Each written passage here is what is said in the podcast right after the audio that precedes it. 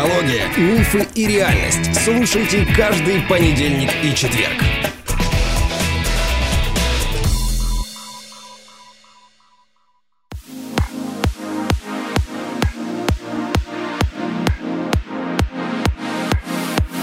Добрый день, дорогие друзья. Здравствуйте. Здравствуй, моя любимая, дорогая, самая красивая, умная жена. А ты самый надежный в мире муж. Вот и я этим очень горжусь. Ой, как приятно. Ну что, сегодня у нас очередной блиц. Э, Я вопросы собрал... накопились, Да, конечно. накопилось, и да, я, честно давай. говоря, не уверен, что мы все вопросы в одном блице сможем ответить. Поэтому вполне возможно, что часть вопросов мы запишем еще один блиц, но уже ближе к концу декабря. Да, единственное, я хотела вам сказать, дорогие друзья, вы когда у нас на сайте в заявочной форме оставляете заявку, в которой надо указать номер телефона, чтобы мы могли с вами связаться через WhatsApp или Telegram. Пожалуйста, проверяйте, правильно ли вы указали все цифры этого номера, потому что Андрею иногда приходится буквально как настоящему шпиону искать эту ошибку, потому что на несуществующий номер мы дозвониться или написать не можем. Ну, здесь скорее не в самом номере телефона, а в цифрах эм, страны, код страны. Там ошибка возникает, но, возможно, это какая-то проблема с отражением в этой стране нашего сайта. Поэтому я вам советую просто идти на главную форму консультации, на главной Да. странице.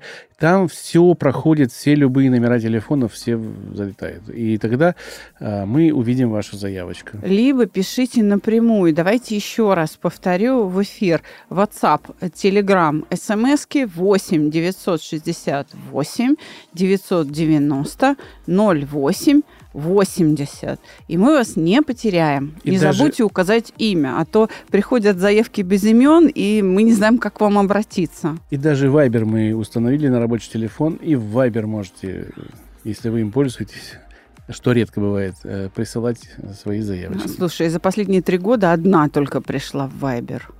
Да, ну что, поехали? Давай. С разминочки начнем, с коротеньких, не с длинных. Вопрос по эмоции. Бывает ли привязанность без любви или любовь без привязанности? Да. Привязанность без любви – это то, что происходит э, сплошь и рядом. А вот любовь без привязанности – это редкое явление. Непривязанная любовь – это, знаете ли, высокое искусство.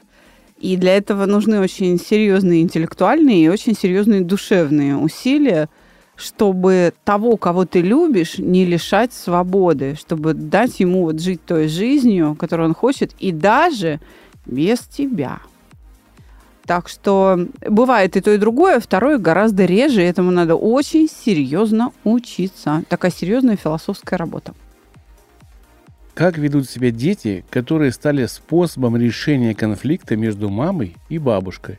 И как помочь детям? Решать ужасно вообще, да? конфликты между мамой и бабушкой напрямую, не используя детей как буфер, как себя ведут дети. Но, честно говоря, дети вырабатывают политику двойных стандартов. Чтобы не мучиться, чтобы не выслушивать это все. Они со всеми ласковы. Да, они э, маме говорят то, что мама э, ждет от них, а бабушке то, что бабушка. И, в общем-то, вот эта двойственность, она разрывает душу. И получается, что они живут э, в двух параллельных мирах одновременно, теряя тем самым вообще свою собственную жизнь. А Как помочь детям? Оставить их в покое. Решайте свои вопросы сами. Будьте взрослыми людьми. Представьте себя в детстве и представьте, что ваши папа и мама не живут вместе. И теперь представьте, или, допустим, бабушка и мама находятся в разных квартирах. Допустим, да, вы приезжаете к бабушке, бабушка вам говорит, вот у тебя папа самый хороший, самый лучший, а мама твоя плохая. И надо ее вот так, вот, вот, вот она тут плохая, тут плохая. Приезжает ребенок, ну, вы в виде ребенка приезжаете к маме, мама говорит, слушайте, вот бабушка какая у нас все, всю жизнь испоганила и мне, и отцу, и теперь и тебе хочет испоганить. Вот смотри, какая она... Как вы думаете, при таком подходе, когда вы свои обиды на другого человека высказываете ребенку, у которого еще осознанности нету, что с этим ребенком будет в будущем? Вы задумайтесь на секундочку об этих последствиях. И тогда вам станет страшно, и вы поймете, что нужно это высказывать в лицо бабушке, а не этому ребенку. Ты понимаешь, ужас заключается в том, что чаще всего это выяснение отношений между двумя бабушками, когда ребенок приезжает к одной бабушке, там одна реальность, а к другой бабушке там другая реальность. И этот ребенок находится в обеих случаях в семье, где его любят. Понимаешь, он приезжает, его одна бабушка любит, и другая бабушка любит. И разорваться между двумя объектами любви невозможно. Ну, вопрос был о маме и бабушке конкретно, поэтому здесь... В а какая случае, разница? разница? Ну, это нет. просто другие объекты любви. Да, Но это согласен. тоже разрыв между двумя объектами любви. Следующий вопрос. А что значит люди, которые нам в страшных снах снятся? Мы их боимся? Страшный сон – это ситуация опасности, которую мы переживаем во сне. Но это не значит, что конкретный человек – источник опасности. Может быть, опасность исходит из чего-то другого, а он просто ну, составная часть э, вот этого сна, этой ситуации. Ведь во сне может как быть? Я могу победить. Я же, испытывая кошмар, я же могу победить, да, там.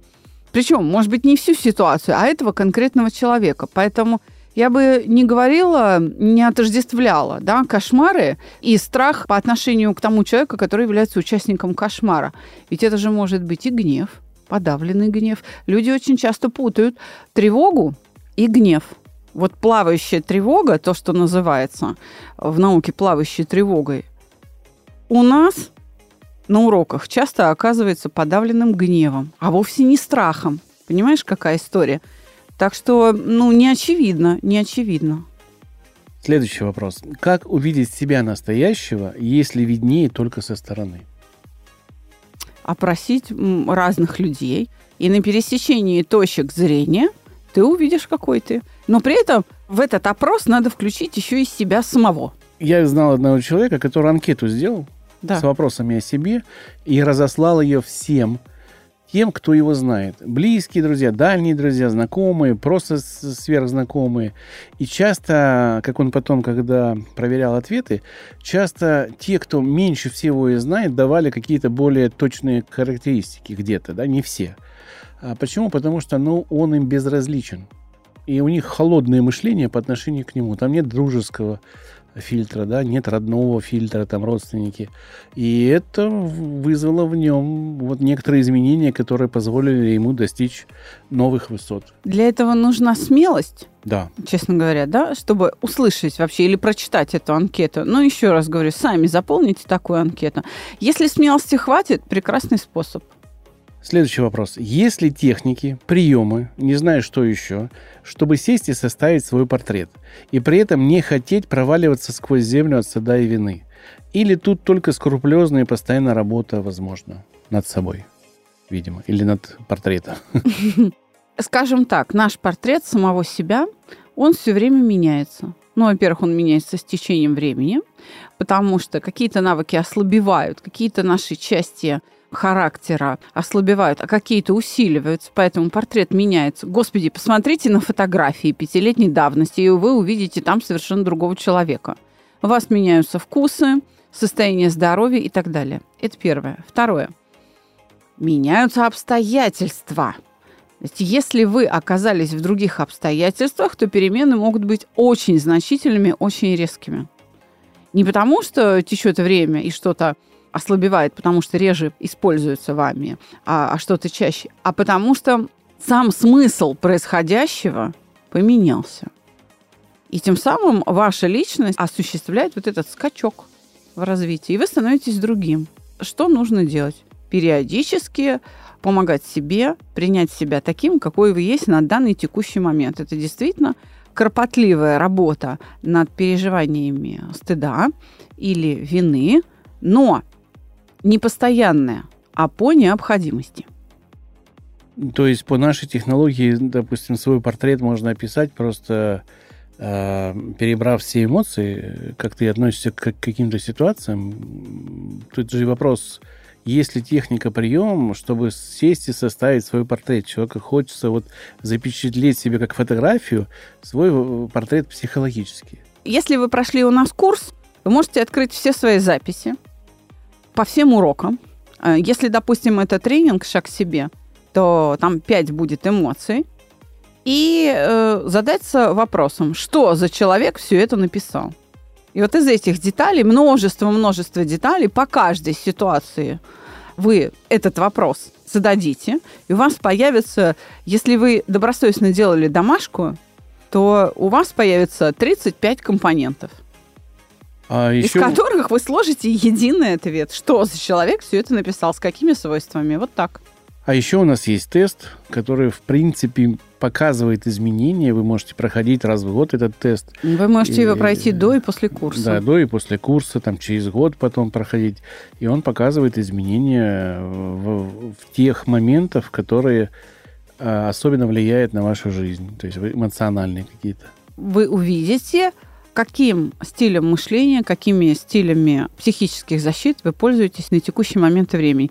Иными словами, любая такая диагностика не абсолютна, потому что мы живое, и мы все время меняемся, и ловить надо тенденцию, а не детали. То есть э, я бы так сказала, чем бы мы ни воспользовались, каким бы инструментом, это будет приблизительный ответ.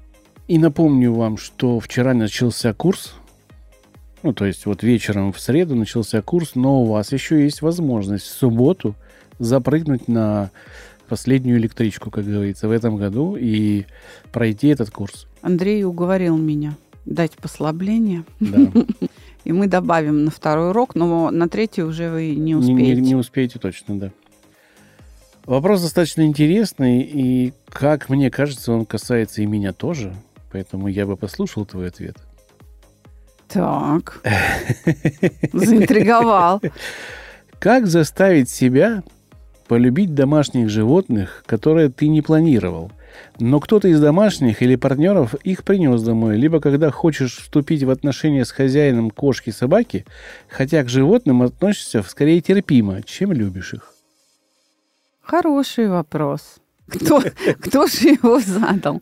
Ну, неважно. Хорошо, большое спасибо за вопрос честно говоря, надо попытаться принять э, точку зрения хозяина. Если вы пытаетесь, допустим, вступить в отношения с мужчиной, который содержит кота, то посмотрите, как он относится к коту. Вы можете это обсудить или просто понаблюдать.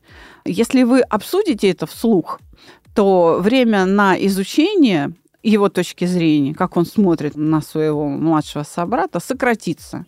То есть использование слов, языка вообще своего укорачивает исследование, диагностику, скажем так. Вы можете а, попытаться это примерить на себя. Когда мы работаем, например, с чувством вины, у нас есть упражнение «Смена ролей». Попробуйте себя почувствовать на его месте, выяснить, а что он чувствует. И почему он так относится, откуда вообще эта философия взялась. Это первое. Второе. Вас никто не обязывает любить. Поэтому, если вопрос звучит так, как заставить себя любить, насильно мил не будешь, заставить никак. То есть вот это насилие надо убрать. В любом случае, не насилуйте себя. Достаточно того, что вы относитесь спокойно, терпимо. Этого вполне достаточно. Хотя бы потому, что вы не будете тем самым травмировать ни животное, ни э, человека. Ведь смотрите, животное является предметом любви. Одно дело, если мы говорим о млекопитающих, у которых вообще-то интеллект сопоставимый с интеллектом, скажем, ребенка там 3, 4, 5, даже 6 лет. Кошки, собаки, их э, интеллект уравнивают с интеллектом человеческого детеныша, трех-пятилетнего. А как вот полюбить, например, если ваша женщина хозяйка змеи, там с интеллектом-то совсем другая картина у змеи. Или, скажем, крокодила. Или, ну, то есть, понимаете, а она вот в ней души не чает.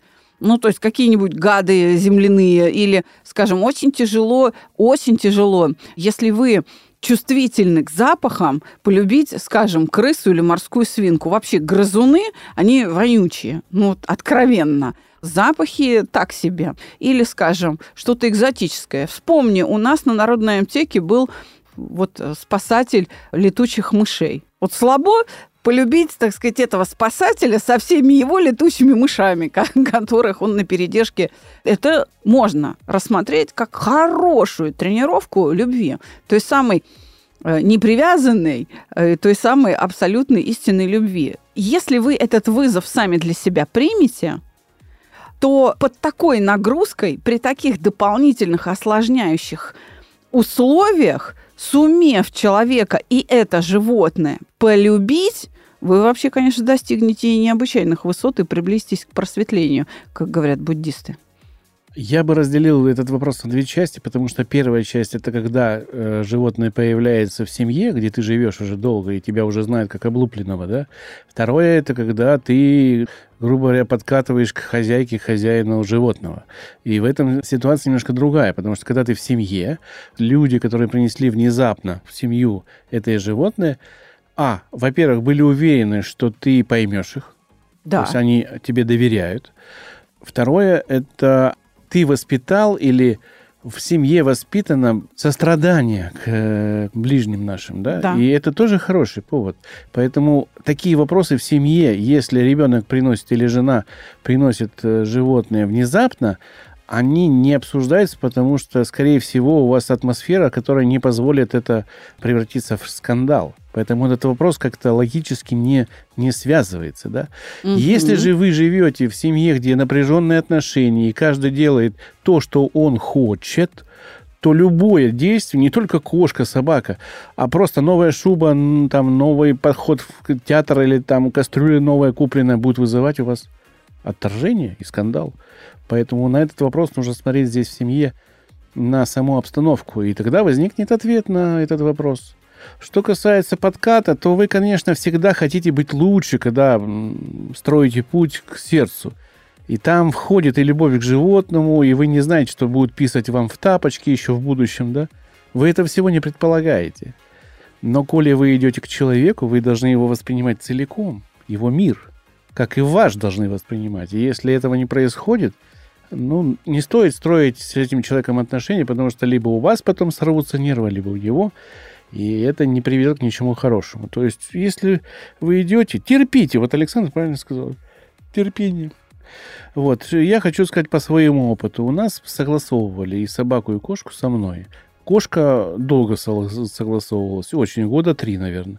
Я прям противился, но потом понял, что ну хотят, хотят. А, Завели кошку. Иногда моменты бывают, которые меня нервируют в кошке, да, потому что это не кошка, которая мурлычет на одеяле, это 99 лошадиных сил в четырех лапах, которая носится по всем, уже разбила столько всего, что, ну ладно, это как Это бы- она у тебя не мурлычет. Да. А у... э, Вики, да. Да, у младшей дочери она еще как мурлычет. Но я отношусь с пониманием, и хотя я в какие-то моменты, конечно, злюсь на кошку, но тут же вспоминаю, что я люблю своих родных, и вся эта злость проходит. А мы любим тебя. Да. Мы, мы знаем, что твоей любви хватит и на кошку. Да, и у нас есть одна комната, куда кошки доступ запрещен. Моя. И она туда заходит э, Да редко. ладно, ладно, не скромничай, ты сам ее туда иногда приносишь. Ну, это так редко бывает, прям очень ладно. редко. Я ее экскурсию провожу и увожу, чтобы она не теряла бдительность. Так, следующий вопрос. Как не испортить отношения, если ты скрытная, скрытный и нерешительный человек? По мотивам сегодняшнего диалога. Диалог я не помню, какой был в чате, но, видимо, был а, какой-то диалог.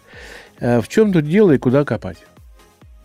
Ну, если ты скрытный, то риск, конечно, испортить отношения очень э, высок. Поэтому надо меняться. Все, что единственный способ, да, это непросто, да, это требует времени, но единственный способ не испортить отношения, неважно, скрытный вы или болтливый, это меняться. Бо- Больше другого способа нет. Понимаешь, самый надежный способ – это поменяться. То есть стать не скрытным и решительным. Да. Но это же очень трудное изменение. Так а я про это и говорю. да, прям- это... Но зато отношения будут. А если вы человек скрытный и нерешительный, у вас и отношений не будет. Как можно строить отношения с тем, кто в них не участвует, или он непонятен? Это, понимаете, черный ящик, что, где, когда. Нескрытая реклама. На нашем курсе вы можете поменять. Эти Ой, это, это запросто. Это Так что запросто. приходите. Длинный вопрос. Мгм. Почему полюбить себя – это проблема? Ну, правда.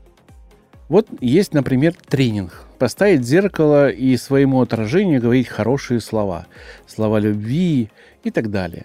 Мне была дана эта рекомендация. Одна из. Так вот.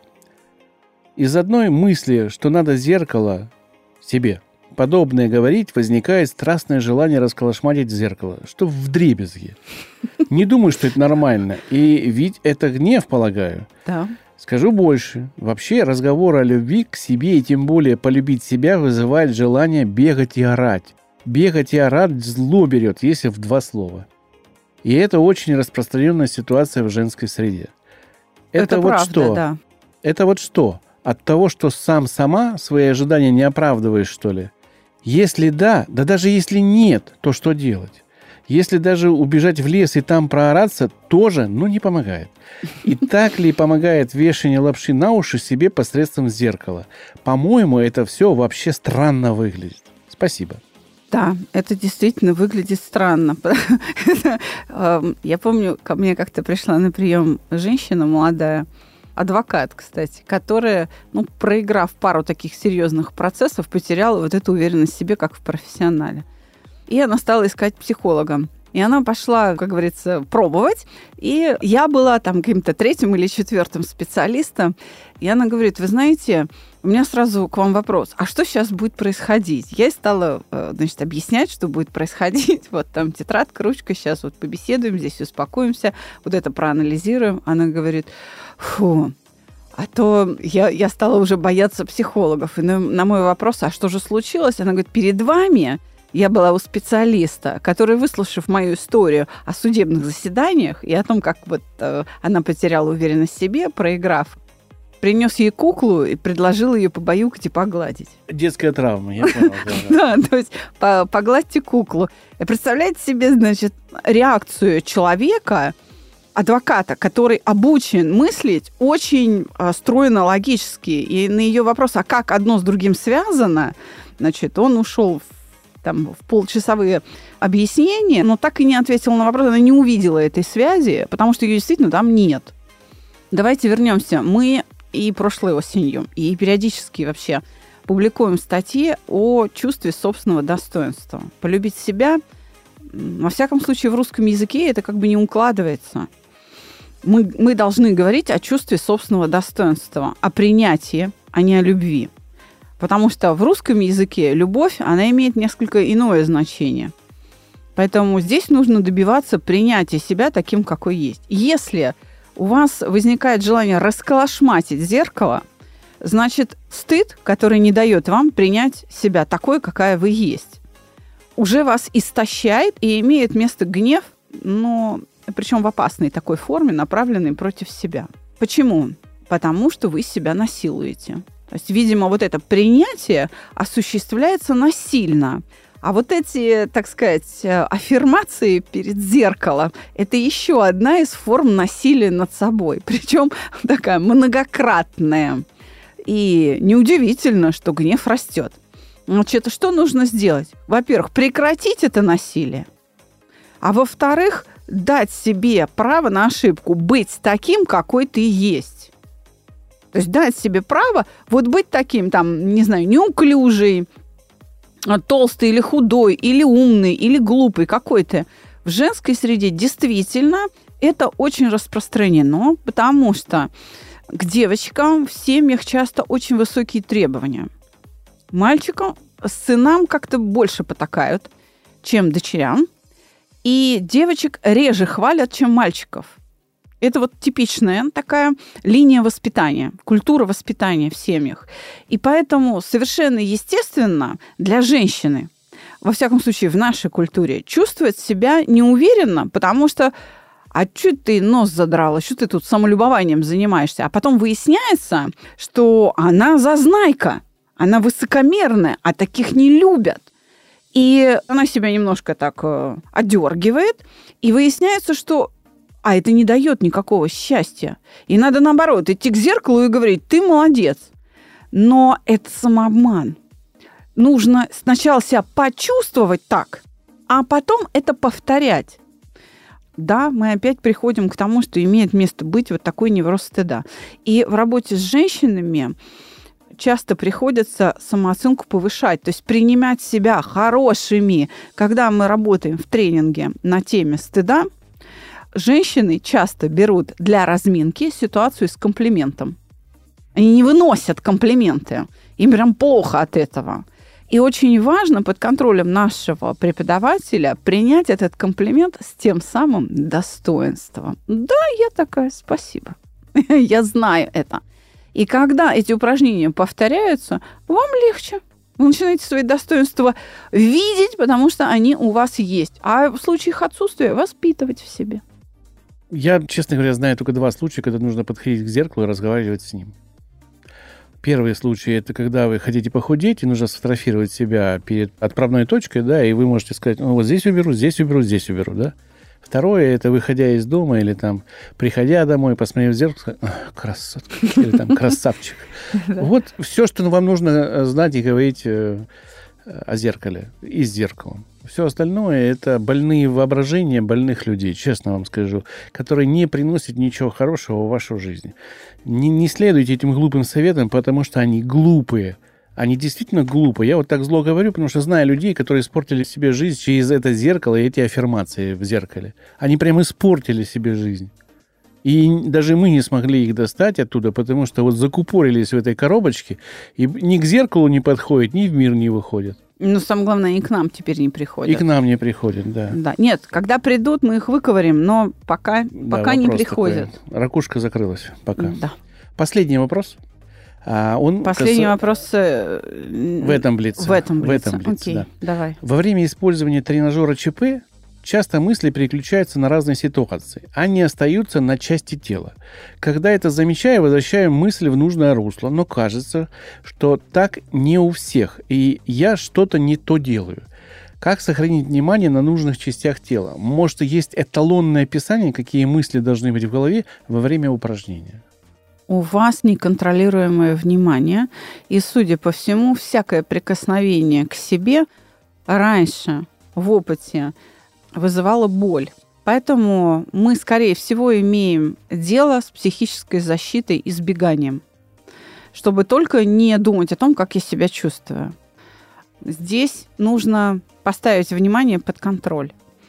Нет никакого эталонного описания, потому что у всех людей чувство покоя разное, каждый его переживает по-своему.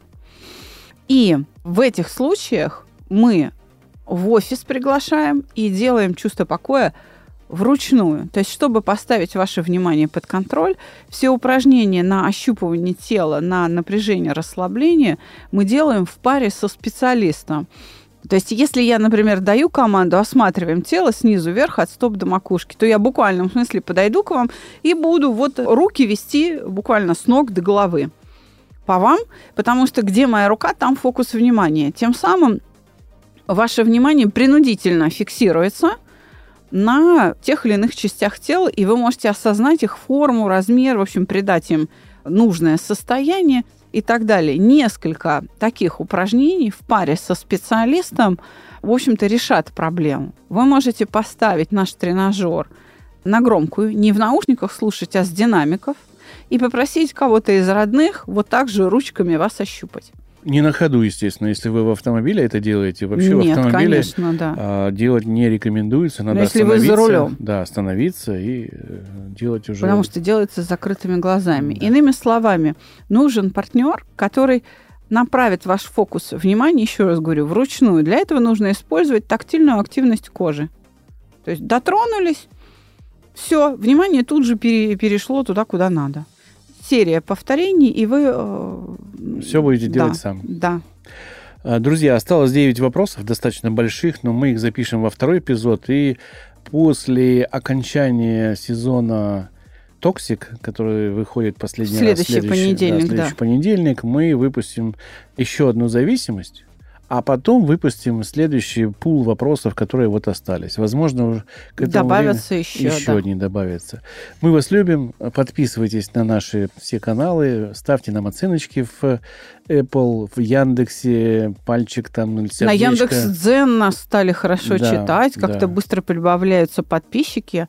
Так что, друзья, всего вам хорошего в наступающем, в наступающем месяце преддверии Нового года, чтобы у вас все подарки, все случилось, все было хорошо. Чтобы настроение было предновогоднее. До свидания. До свидания.